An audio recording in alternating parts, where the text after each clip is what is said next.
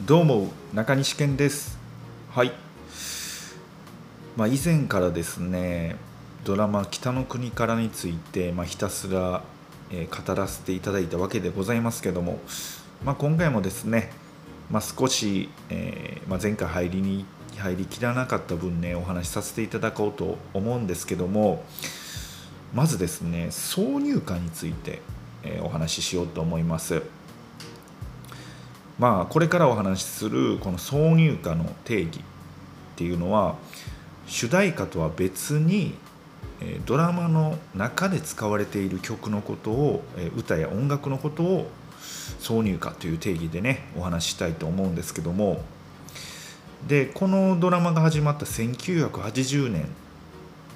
の、えー北の国からの挿入歌っていうのは確かねアコースティックギターの音1曲か2曲ぐらいだと思います。でそれとは別にですねあのスナックとか居酒屋だとか、まあ、そういうお店で流れている BGM をそのままドラムドラマの中で流すっていう手法がね結構取られててでこれはもう僕の中でね結構あなるほどって思ったことで結構今の時代のドラマからしたら珍しいんじゃないですかね。そのお店で流れている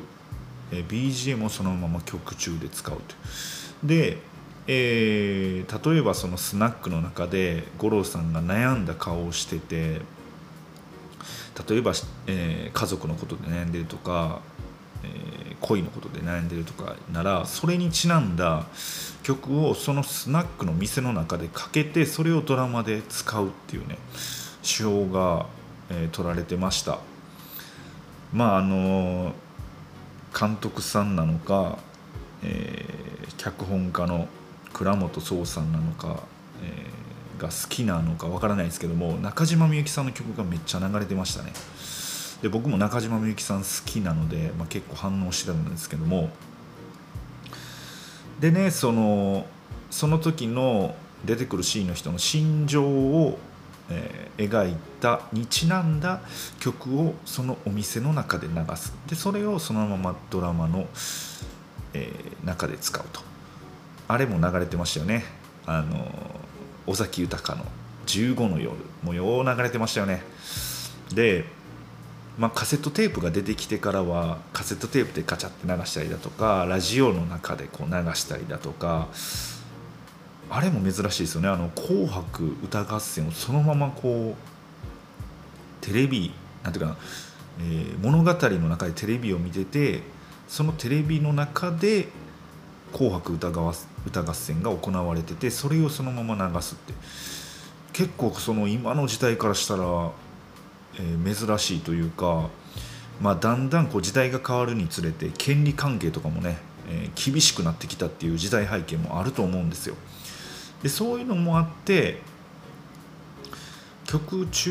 に出てくるお店の中で使われている BGM をそのままドラマの BGM として使うという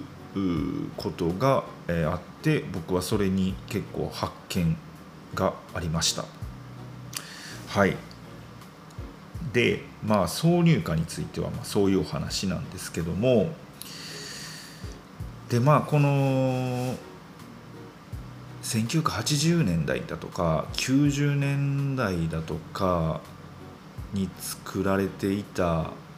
エンターテインメント全般におけることなんですけれどもこういろんなものが作り上げられていた時代だなって思います。これは1980年代以前もそうですよね。でうんまあまああのそれがゆえにですねまあまあ素人の素人のね僕が僕から見ても笑っちゃうような演出とか何やこのむちゃくちゃな演出みたいなんとかねあったりするんですけども、まあ、その分こう当たった時のこうヒットなんやろうな打力が強いというかグッとくる感じがね強いなっていう風に感じます。でやっぱりこう今の時代のドラマいわゆるその商業ドラマ一般的に広まっている映画とかドラマっていうのは、まあ、以前ここでもお話しさせていただいたかもしれないですけども法則にのっとっているものがやっぱり多いなっていうふうに思います。これはねでもね仕方のないことだなとも思います。やっぱりその予算の問題だとかあんまりこうね実験できない環境とかもあるんでしょうね。でまあそれをやると SNS で批判されたりだとかとかね。まあそういう時代背景ももちろんねあるんでしょうけどやっぱりその昔の一昔前の映画とかドラマっていうのもそういうところがまあ良さではあるので、まあ、今の今は今でね今の時代の良さがあって一昔は一昔前で、まあ、時代背景がま見入れるっていうのもありますしそういう良さがあるのかなといろんなものをこう作り上げていってる時代だからこそ新しい発見がいろいろあるなというふうに思いました。でこの「北の国から」っていうのを20代の30代とかの人って結構僕は見といた方がいいなって思ったりしました。あのなんでかっていうとですねあのこの「北の国から」って今の40代50代60代の人 結構見てる人多いんですよね。なのでその人らとのこのコミュニケーションツールになるんですよ。でこれは結構大きくてですねあのこの前も、え、まさにあ見といてよかったなっていうことがあったんですけども昔ながらの、えー、お風呂屋さんに行ったんですよそれこそほんま番頭さんが立ってるようなほんまに1980いや戦後って言ってはりましたね戦後にできたって言ってはったんでもうそれぐらい古いお風呂屋さんの番頭さんとお話しする機会があって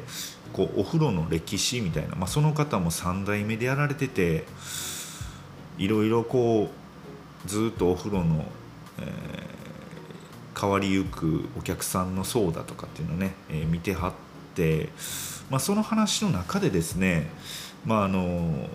いろんなお風呂がありますよねって言って。で僕がその中で北の国からのあの五右衛門風呂っていうんですかドラム缶にお湯ためて、えー、巻きくべて、えー、燃やしてみたいなあるじゃないですか昔の。そういうのとかもありましたよねみたいな話してて。でまあまあそれは別に昔でも主流じゃなかったみたいです。ほんまに田舎の方の人がやってたって言ってはったんですけどもまあ、そこであ見といてよかったなってコミュニケーションツールになったなと思って。でまあこのドラマに限らずですねこう一昔前の映画とかドラマとかって僕が率先して見る理由っていうのが、まあ、もちろんその時代背景が知りたいから見るっていうのもあるんですけどもその年代の人らとのコミュニケーションツールになるっていうねいうこともすごいあるなって思いました。なので、まあ、昔のドラマとか映画とかに限らずですね僕は結構そのこの人を理解したいって思った時にその人が好きな音楽だとか映画とかドラマっていうのをね見るんですよね。あこの人はこういうのが好きなんだ。ってでその人と話す時にこうちょっとねそのその人が好きなドラマのモノマネなんか入れてみたりするとね、えー、盛り上がったりするんですよね。でそういう意味でも僕は結構その昔の映画とかドラマコミュニケーションツールの一つとして聞いたりしますもちろん音楽もですね音楽もその時代で流行ってたドラマ、えー、じゃあ音楽を聴いてコミュニケーションツールにするみたいないうことがえー、あります。はいというわけでございましてまあまあ、えー、最後の方はねちょっと北の国から話からちょっとずれちゃいましたけどもまあそのうんそうですねこのドラマを通してそういうことがたくさん、えー、分かりましたという話でございます。え2回に分けてね、えまあ、長々とお話しさせていただきまして、えお付き合いいただきましてありがとうございました。またね次回から別のテーマ立ててお話したいと思います。それでは、えー、今日も一日お疲れ様です。ここまでのお相手は中西健でした。See you!